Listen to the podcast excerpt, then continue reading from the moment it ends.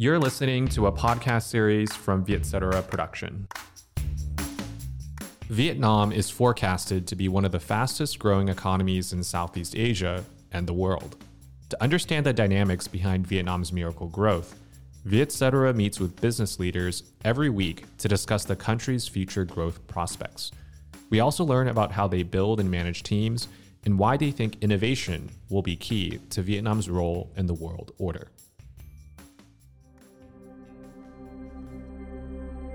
Shuyan is a partner at Patamar Capital, a leading impact investing firm in Southeast Asia, where she is responsible for investing activities in the Mekong region, as well as spearheading Patamar's gender lens investing efforts, including managing the investing in the Women Fund. Shuyan is also the co founder and CEO of the Beacon Fund, a boundary breaking fund for female entrepreneurs in Southeast Asia's emerging markets. Shuyan's past experiences include the US Congress, the Australian Public Service, the Lowy Institute for International Policy, and UNICEF. She was named one of Australia's 100 Women of Influence by the Australian Financial Review in 2015 and an Asia 21 Young Leader by the Asia Society in 2016. We sit down with Shuyan to discuss the issues female entrepreneurs have to deal with in the venture capital world today and why more needs to be done to help them crack the glass ceiling. But before we begin, we'd also like to extend a big thanks to our sponsors, health tech startup Jio Health. GeoHealth is known for their innovative products and services to improve the healthcare system in Vietnam. Drop by a visit to one of their new smart clinics at M Plaza in Ho Chi Minh City for the latest, or download their mobile apps on the App Store or Google Play for more. What's up, guys? It's your host, Hao, here again, the CEO of Vietcetera. We're here at the radio room for another episode of Vietnam Innovators. Uh, we're welcoming a guest that I've known for many years. Uh, in fact, she was probably one of the first 10, 20 people I actually met in Vietnam. Uh, we used to work in the same industry. Uh, her name is Shuyan Tang. She's the co founder and CEO of Beacon Fund. Uh, we'll let her explain more about what that is. Um, she's also a partner at Patamar Capital. Uh, they happen to be both uh, in the kind of same industry, venture capital specifically, and which again, I'll let uh, Shuyan share her insights about that industry in Vietnam and greater Southeast Asia. Um, so without further ado, we're going to jump straight into the podcast here and welcome our guest, Shuyan. Shuyan, thank you for coming to the studio this afternoon. Yeah, thanks, Hao. It's great to have this opportunity to be here and catch up. As you say, we don't see Fantastic. each other enough. We don't see. exactly. I mean, we're obviously busy people, but who isn't? Um, and I was as a, as a, as you guys know, the the listeners here, I kind of built the show format so that when I invite people, it's like a coffee catch up. Um, and obviously, we Literally. work in the same industries. exactly. Well, TE coffee, coffee. Uh, sponsored by CTY. Check it out. um, anyway, so Shuyan, you know, you've been here in Vietnam for a number of years. Um, before we go into the work stuff, mm. I, would love to hear about why you're in Vietnam, which I guess is related to work. Um, how long you've been right. here, and and what motivates you, especially as a woman who is of a foreigner background. You're not Vietnamese blood or, or Vietnamese. Um, let's just start with that. Yeah, so this is my ninth year in Vietnam, um, and and you know after all of this time, I think it, it really does feel like home. Mm. Um, I can't think of a better way of describing my journey to Vietnam than you know the Vietnamese word duyên, um, which uh, one of the meanings of duyên is is kind of fate or serendipity. And um, before I came to Vietnam. Uh, didn't know much, to be honest, right? So um, I'm Australian. I'm of Malaysian Chinese background. I'd never set foot in Vietnam before um, before I came to, to live here and work here. Uh, and yeah, basically didn't, you know, had, had, had very, very little idea or, and very, very little expectation about what Vietnam could bring and actually no intention of staying beyond a year, right? But how did I end up here? Um, so I was actually living in India um, when I first heard about this concept called impact investing, and I was like, oh, that's kind of um, it, well, it sounded a little bit, you know, like you sounds can, very millennial. You want impact? Yes, yes. It was like you can have your cake and eat it too, right? You can, um, you know, apply financial approaches, right, investment approaches, but also have social and environmental impact as well, right? So. And well, I think uh, as subsequently I learned, it's a little more complicated than that. But um, but I think at the time it was you know just such an inspiring um, potential career path to follow. And so I was very keen to explore roles in impact investing. Um, I think anyone who's tried to get a job in the investment industry but hasn't had transaction experience, you know how that feels. You get told a million times, like, wow, you don't have enough transaction experience. And it turned out the place where I could actually find a job was in Southeast Asia. Um, so I, I, applied for a role with a global impact investor called LGT, um, Venture Philanthropy. Um, well, interesting organization affiliated with the, the princely family of Liechtenstein, but that's another story for a, a story for another day. Um, and yeah, so, so, and, and, and, and got a job, right, uh, in the impact investing space, which was my um, big priority at the time. Um, and that was in Vietnam. that was in well, that was the thing, right? So there were there were two um, two openings, um, one in Hanoi and one in Jakarta. And uh, so the two candidates, there were two final candidates, another uh, gentleman um, named, named, David and myself. And it was basically like ladies first, you get to choose where you want to go. And I was like, well, I don't know much about Vietnam or Indonesia for that matter, but I think Vietnam has good food. I think Hanoi has a bit less traffic than Jakarta, which is kind of infamous for the for the traffic jams. And I was like, well, let me go. And I arrived uh, during Tết um, in 2013 and have been here ever since. Yeah, fantastic. I mean, it's a very rare story, not only as a woman, uh, mm. foreigner to come to Vietnam of all places, but right. also uh, to becoming at that age in mm. that industry and to Hanoi, not even Ho Chi Minh City. Right, to so, Hanoi. What how many years were you up, up there? For? Yeah, I spent five years in Hanoi before moving moving down here. And um, I, you know, Hanoi has a very special place in my heart. I think of it as my quê in, sure, in sure. Vietnam. But, yeah, yeah. Uh, but, but Saigon obviously is a great place to live, as, as you know. And um, I've loved being here as well. Fantastic. So, yeah. for, fast forward nine years later, you're still here. Right. Uh, I, I, would think that your career is thriving. I mean, it looks like it. You've started some new projects, and and we'd love to hear yeah. about that as well. Um, I actually haven't heard from you personally. I know it's been featured on Vietcetera yeah, before. Right. I had Thank one of our that. editors uh, talk to you, not right. me. Um, but let's just jump into it. I mean, Beacon Fund. Um, for those of you that don't know, Beacon Fund, again, venture capital fund, mm-hmm. uh, but specializes in uh, empowering women entrepreneurs mm-hmm. specifically. Um, very trendy, but um, you yep. know that's happening everywhere. Mm. But in the U.S., uh, that's that's where you see a lot of it. Right. In Vietnam, though, it's it's not. I guess it's very rare to find. I guess you could say, and yes, and which is a good and bad thing uh, yep. in the sense that lots of opportunity, but it's also there's not a lot of infrastructure. So you guys are kind of responsible for building right. that. Uh, I'd love to hear how you're approaching that. Yeah, yeah. I mean, and I think there's well, there's, there's one little twist to the tale, which is I don't actually consider Beacon Fund a venture capital fund, but we'll we'll get into that um, in in a little bit. So. Yes, I think for the past nine years, I've been investing in in Vietnam and mainly taking a venture capital approach, right? Um, so, uh, so, so the firm that that I that I also work for still today um, is is Patamar Capital, and we manage a number of impact funds which really aim to back entrepreneurs who are serving low and lower middle income communities, right? Whether that's through education, whether that's through healthcare, whether that's through, you know, disrupting supply chains, um, you know, you name it. Uh, we back, I guess, you know, fast growth um, companies doing that. I think similar to other VCs, but I think very important to us is you know what is the segment um, that this company is serving and what is the mission of that company.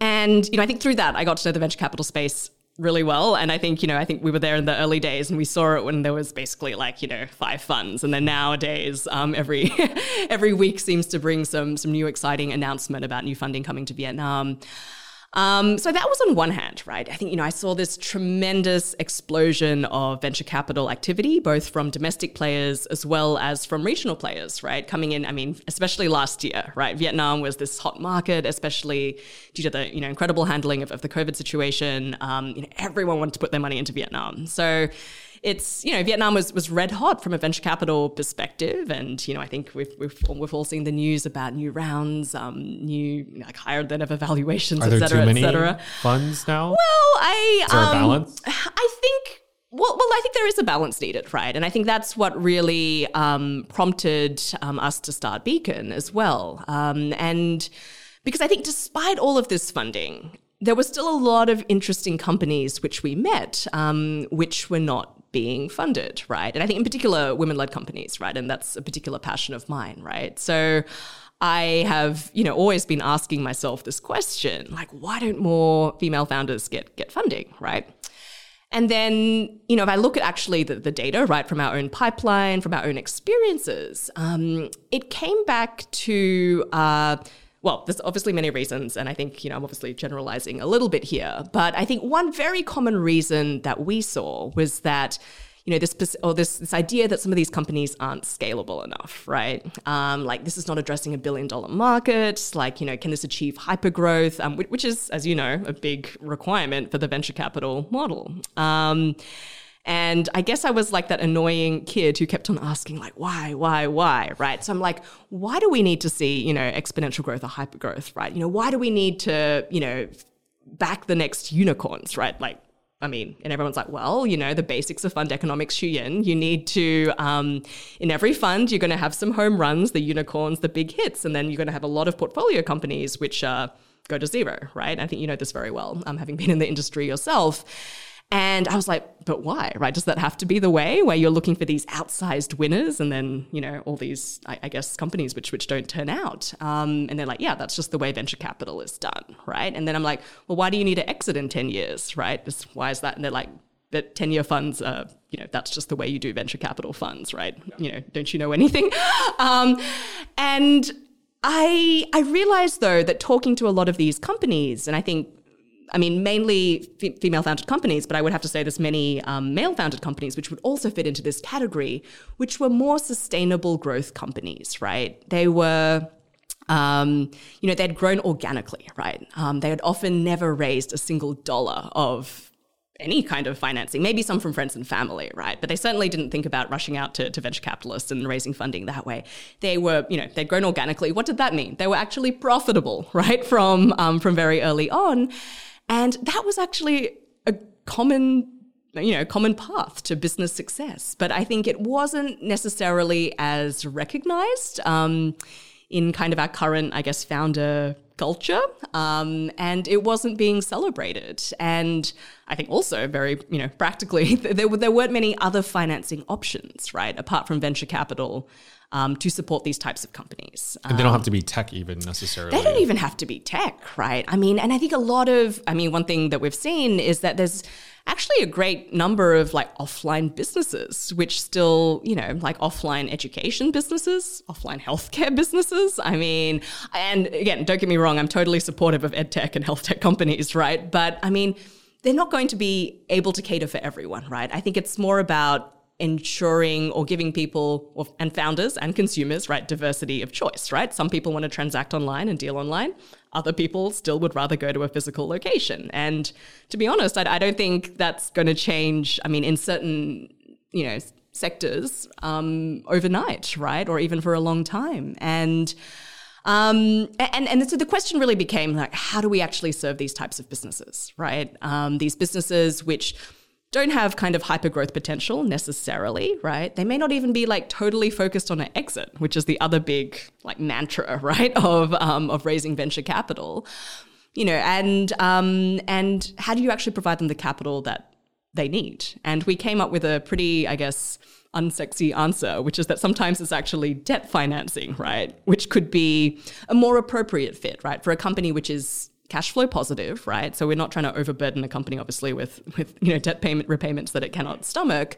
Um, but then it also takes the pressure off for an exit, right? Which I, I and you know I think in my career also as an equity investor, I saw that often caused a lot of different tensions, right? Um, over over time um, as as investors, you know, due to the 10 year fund life, et cetera, had a very, uh, understandably, right, a very strong pressure for an exit, which may or may not align with the founder's own needs um, and, and desires. So let's paint that picture. I'm, I'm a right. women led company. Absolutely. Um, mm-hmm. I may be a tech company, I may not. Either way, uh, we're making cash flow, we're profitable, or at least right. in the green.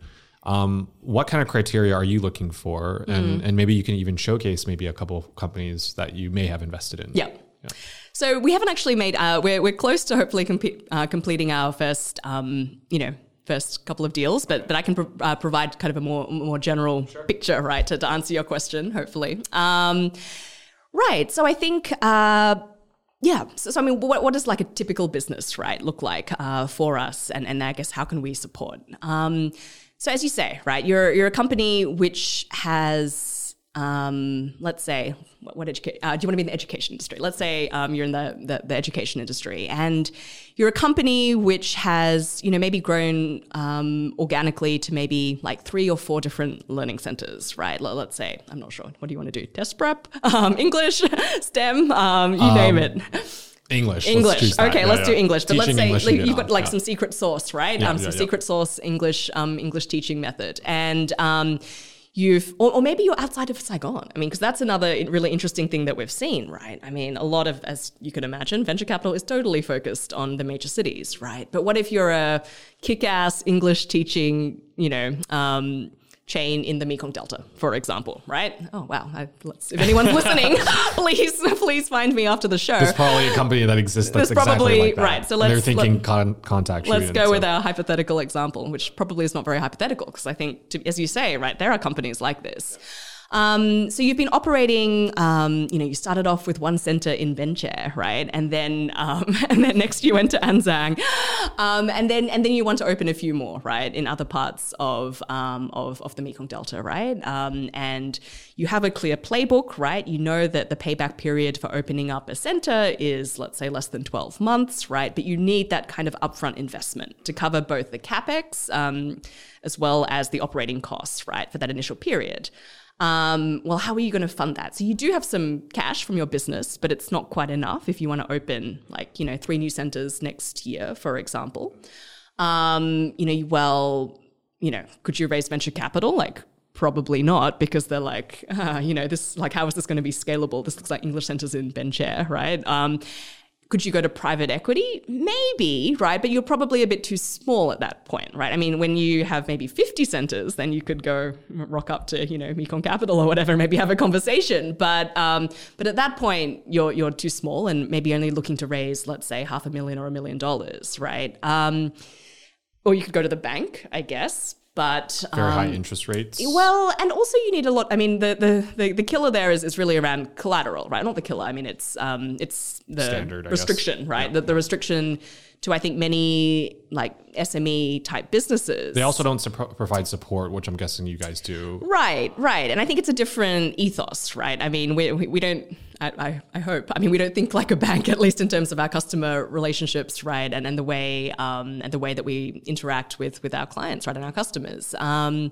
yeah, but I think the, the, the big challenge for, um, I think for SMEs who approach banks is that there's very high collateral requirements, right? So it would often mean, um, you know, mortgaging your, your house basically, um, or your car or your land in the Mekong Delta or, or whatever else the case might be.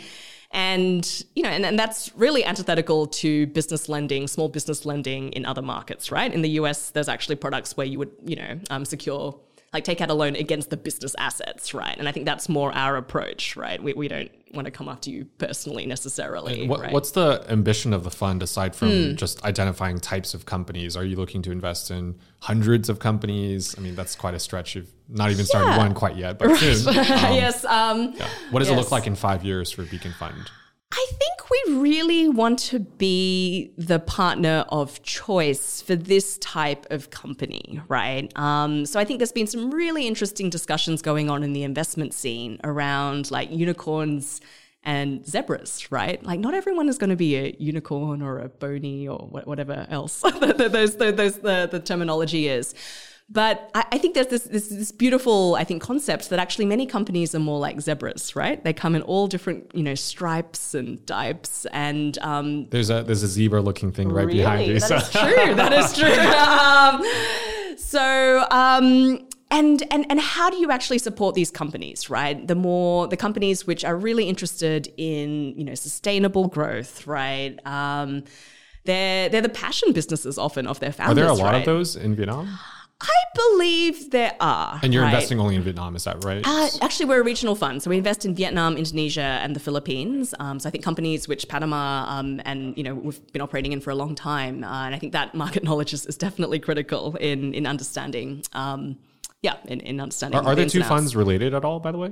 Yeah, I guess we consider ourselves like sister funds, Got it, basically. it. Okay. Um, so, so that's how we're related still. Um, and yeah, I, I mean, I mean, to be honest, I, I actually think that there's so many of these businesses. I think it's probably commonly said, right? The number of businesses which are suitable for venture capital financing is probably like less than 1% of businesses, Sure, sure, right? I think exactly. that's what VCs Are, are they a little bit say. hesitant to like who makes the approach? Is it them? Is it you? Is it um, is it companies that maybe they're family run companies, Yeah. but their youngest or their oldest son or daughter is finally taking over the business and they, and they Definitely, sometimes we see that type of situation.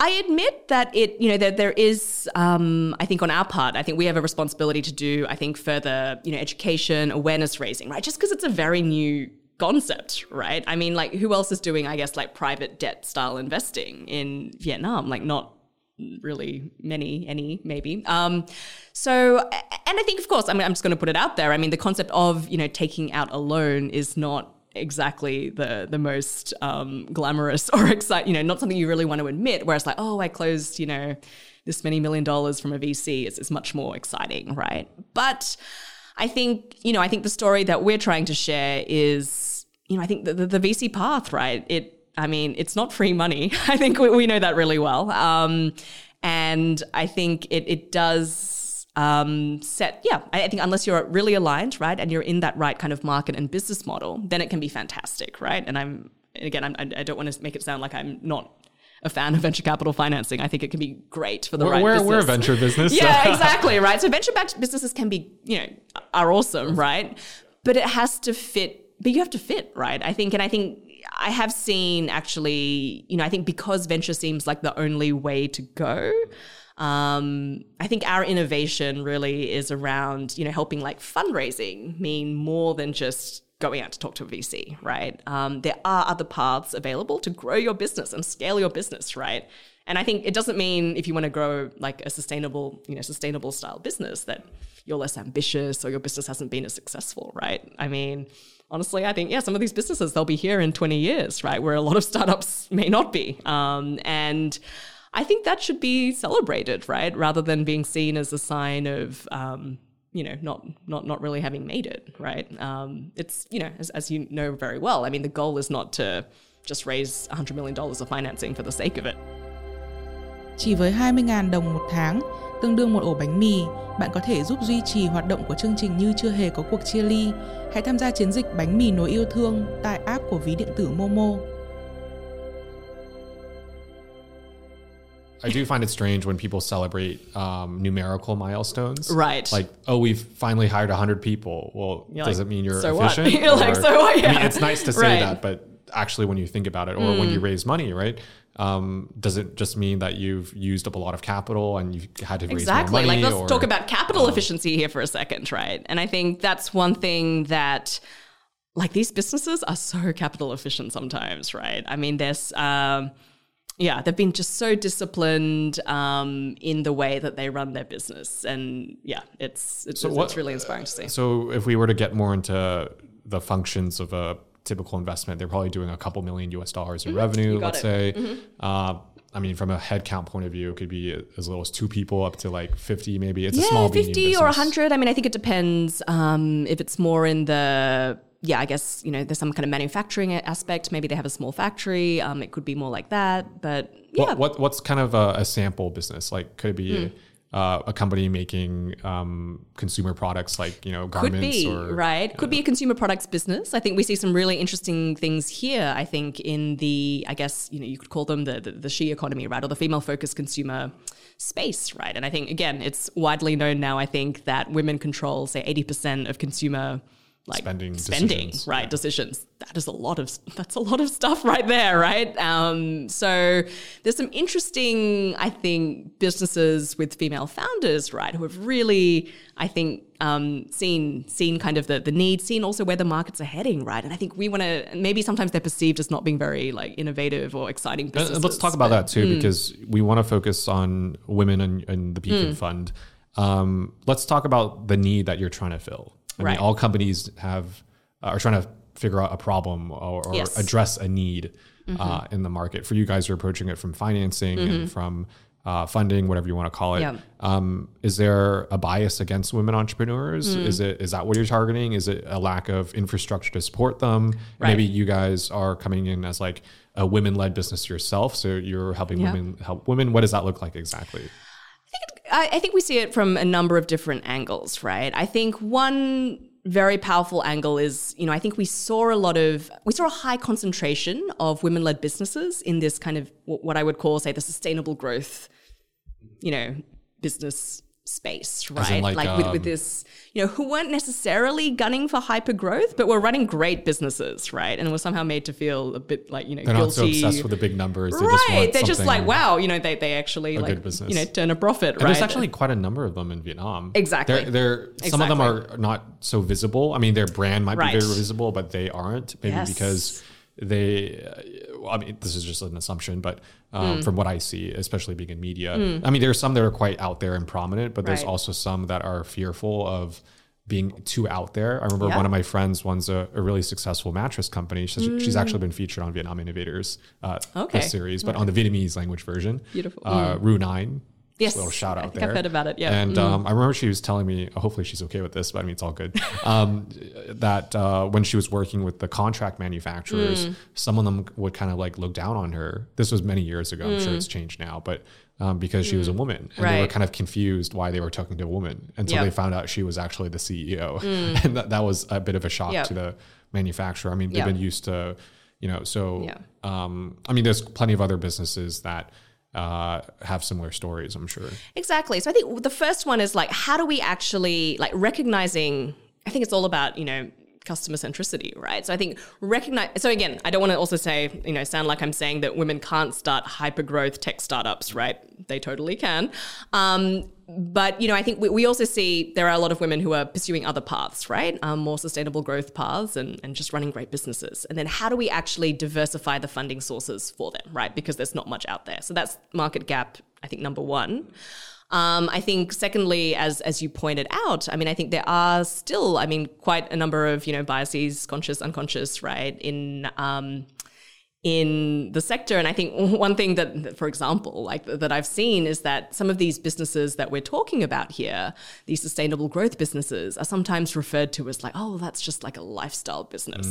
And I'm like, I really dislike the word lifestyle. What does that even mean? right, what does that even mean? These I'm people like, are just living and they like to do know, things. I mean, that's just a business, right? and uh, and it's used often, I think, especially with women in a kind of a derogatory way, right? I mean, so for example, I, you know, a woman could be running, say, a very successful chain of um, yoga studios, right? And they're like, oh, that's just a, you know, a that's just a li- studio, yeah. that's just a lifestyle business. She just likes to do yoga. I'm like, oh, but it also makes, you know, I'm just making up an example here, like, you know, $1 million net profit every year, right? Which is certainly more than many startups, you know, might hope to achieve in the first few years You're of making, all, you're illustrating all these examples. I'm sure they just exist They, out there they, somewhere. they- yes. Well, I think I'm obviously drawing on some, some, um, some, some reality in, in, in yeah, that, that we see in our pipeline. So, so I think so. the second point is really around, um, you know, how do we actually, I think, not just overcome some of these biases, but really celebrate these businesses for you know just being awesome. We should get them right? all on the Vietnam Innovator Show. Just- Yeah, we, we will Gotta give happily. me that list right there. we'll give you that. Yeah, let's let's do a little swap. Um, so so I think that yeah, that, that's the second thing, and I think the third thing is, um, you know, as you said, we are also, um, you know, well, a, a women-led team, but I would also say a very diverse team. I mean, so I think half our team is actually men. Um, sometimes people are like not clear on that, but um, but half our team, and also my co-founder is is, is a man, and you know, I think we we really believe that this is an issue which um, can you know can be beneficial for everyone, right? And I think the other piece, you know, people ask sometimes like, oh, why are you focusing on just women entrepreneurs for now, right? Like I've seen some men who also are running this type of business as well. Like, do you not care about them? Um, we do. Uh, but I think, you know, when, well, when starting a company, you know, people always say you should go to where where there's the deepest pain point, right? And the the, the kind of biggest need. And I think that's why we've started with women-led companies, women-owned companies. Can't do everything. Right. So I think, um, but again, I, I you know, it's, it's not to say we don't acknowledge men. There's a lot of great men running, you know, these fantastic sustainable growth businesses as well, and um, and we'd love to support them over time, right? As as we as we as we grow and expand. Fantastic. Yeah. Um, what are what are some of the common like questions and and kind of concerns that women entrepreneurs Mm. have when they're talking to people like uh, like groups like you? Not not uh, funds Right. specifically or financing options, but Mm. what are some of the challenges they always bring up uh, for them doing business in a place like Vietnam and Philippines and Indonesia? Yeah, I mean, I think um, we talk about this need, but what is the need exactly, like from from a founder perspective? Right. I mean, I think there's the, one thing I love. I mean, I think you know, again, generalization. Most of the female founders that that I deal with, I mean, they're, they're so hungry to you know to to learn. I think get you know mentoring, access to different networks, and I think um, I think one of the challenges is that you know that has generally not been as accessible, right, um, to them. I think particularly more on the on the venture side, right, which are you know pretty male dominated, as as you know. I mean, I think obviously now there's a lot of different great initiatives to try and kind of mix that up, but. Um, I think you know finding you know access to, to great mentors, you know having people who are really um, willing to not just put in say money or, or whatever, right? Um, but but really time in um, you know understand you know understanding their business, right? Helping them you know work through some of the these these tough issues together. I think that that's one um, kind of common, I guess, concern or ask that that we get right. Um, and yeah, I, I would say. I think because we're an investor, I think another question that we get a lot is, you know, how do we present our company to investors, right? Because I think We've talked to a lot of VCs. They say, you know, um, they're not interested because we're not tech, they or because we don't want to show big numbers. We don't want to show big numbers because we're going to give you what we're comfortable on delivering, right? Not some very um, pie in the sky type of projection. And so I think they struggle with some of these mixed messages like oh you need to be more ambitious put out big numbers but they're like well we don't want to put out things that we can't deliver on right and um, yeah, so, so I think th- these are some of the, you know, and then kind of just that feeling that they've kind of fallen between the cracks in some way. Like they're not quite right for VC, they're not quite right for private equity, but but they still want to grow, right? It's not like they're happy, you know, just cruising along, right? they're very ambitious people. Um, so, so I think these are some of the things that we see. Okay, well, excellent. Um, maybe you can, uh, you know, on a last note, we're kind right. of wrapping up here. Sure. Um, I, I mentioned earlier about the number of companies and, mm. and number of impacts that you want to make on on this ecosystem. Yeah. Um, you're making your first investment soon. Yep. It's 2021 now. Yep. Maybe you can paint a picture about how many companies you, you hope to invest in this year, and and also like these women entrepreneurs, um, kind of like what are their what are their backgrounds, maybe a little bit, so mm. we can hmm. hopefully inspire some people watching and listening here today. Yeah, thank you. Um, so, in the first question, like I guess, you know, looking ahead, what are some of our goals? Um, well, we just put in OKRs. I should know all of these things, but um, yeah, I think the big goal I think is to, over, I would say, kind of a you know three to five year time period, right? Is to really, um, I think, illustrate, bring to life, and execute on another like path for fundraising and business growth, right? Which is not like yeah which is different from the vc not better i would say than the vc path but just different from the vc path. Um, but i think can be equally you know fulfilling and rewarding for you know those companies and investors who want to tread down that path right? So i think that's the big picture goal. I mean very practically i think would love to make you know some you know five to ten investments before the end of this year um, in, in vietnam. I think we're yeah, it's, it's been a really fun ride building up all our processes and, and kind of learning how to do this type of investment, which again, there's no clear playbook. And how are they finding you right now? These entrepreneurs, your network, you're going to network, like, yeah. I mean, got a great team. Big shout out to the team who've really gone out there and um, tried to, because as you say, I mean, these companies are not always so obvious, right? There's a lot of hidden gems. So I think it, it is harder, uh, I won't lie, but, um, but it's been yeah, it's always really fun to unearth these these these jewels um, in or diamonds in the rough.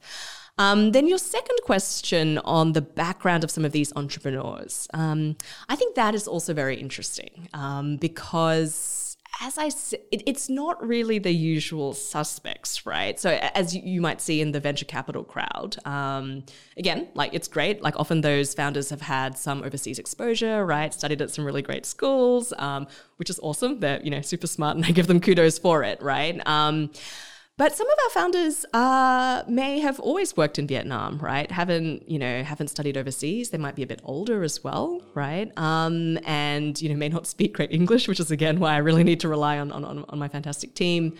Um, and may not have come from Ho Chi Minh City or Hanoi. Um, so it's a bit of a different um, I really feel that, you know, and then this kind of goes back to the core of impact investing, right? There's this question that we always ask ourselves, you know, are we being additional, right? If we weren't here, would this company have received funding somehow, right? Would they, you know, what gap are we really filling in the market, basically, right? And I feel that with Beacon, um, I think the additional additionality picture is is very clear, right? Because there is there isn't a product like ours in, in the market. And yeah. I, am sure to the credit of the entrepreneurs, they probably would have found a way to, you know, push on and survive somehow. But and some of the founder stories that we're uncovering this way are also non-traditional. Non-traditional. Group, and background, money, even all these different Right. Things. And I think it's you know, I think gender is really important to me that that angle, but but it's not the only angle, right? And I think that diversity of background, of you know, of, of experiences. I think it's so important to lift that up as well because, um, you know, you, you, don't, I mean, you don't have to study in the US to start a great company, right? Like it's, um, and,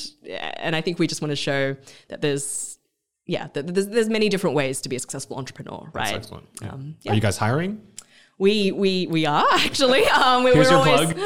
Um, Here's your avalanche of applications. Avalanche of applications. I mean, it's yeah. I, I think we have a very interesting opportunity at, Beacon. I think, firstly, I mean, our mission, as we've shared today, I think it's, it's pretty unique um, and you know hopefully inspiring to, to, to people out there. Um, there's also a lot of like really interesting work to be done, right? In terms of like how do you actually build an investment product which meets the need of this entrepreneur, these entrepreneurs, right? Like part of it is debt, but I think you can be also creative, but also not too creative in the Vietnam context about um, about what you um, how you invest. And I think we're looking for people with strong, I think, investment backgrounds. I think particularly credit backgrounds.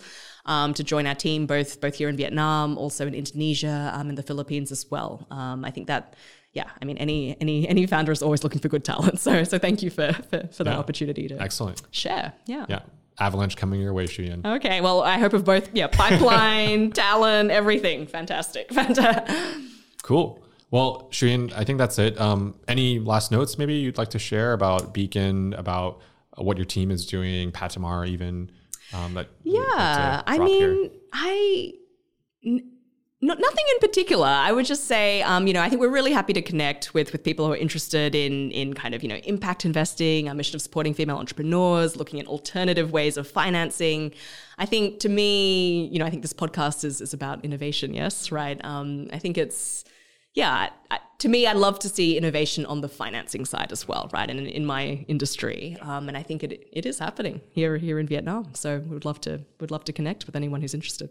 Excellent. Well, we look forward to the next few years of Beacon Fund and, yep. and your work and your team's yep. work evolving and uncovering those new entrepreneurs. And we hope mm. to be hmm. profiling some of them. So always yes. please reach out when you. you. have those stories. Um, right. For those of you listening to another episode of Vietnam Innovators, stay tuned. We reach out every week on Tuesdays, but soon we'll be launching every two weeks. Uh, sorry, uh, twice a week, every Tuesday and Friday morning.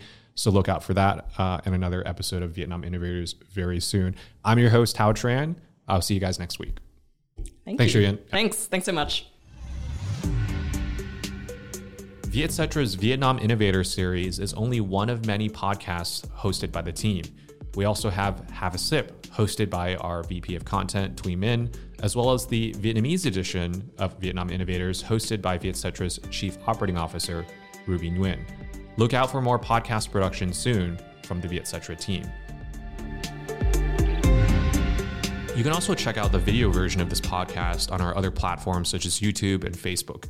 New episodes are out every week, so don't forget to subscribe to Vietcetra's Spotify, Apple Podcasts, and YouTube channel for more interesting content.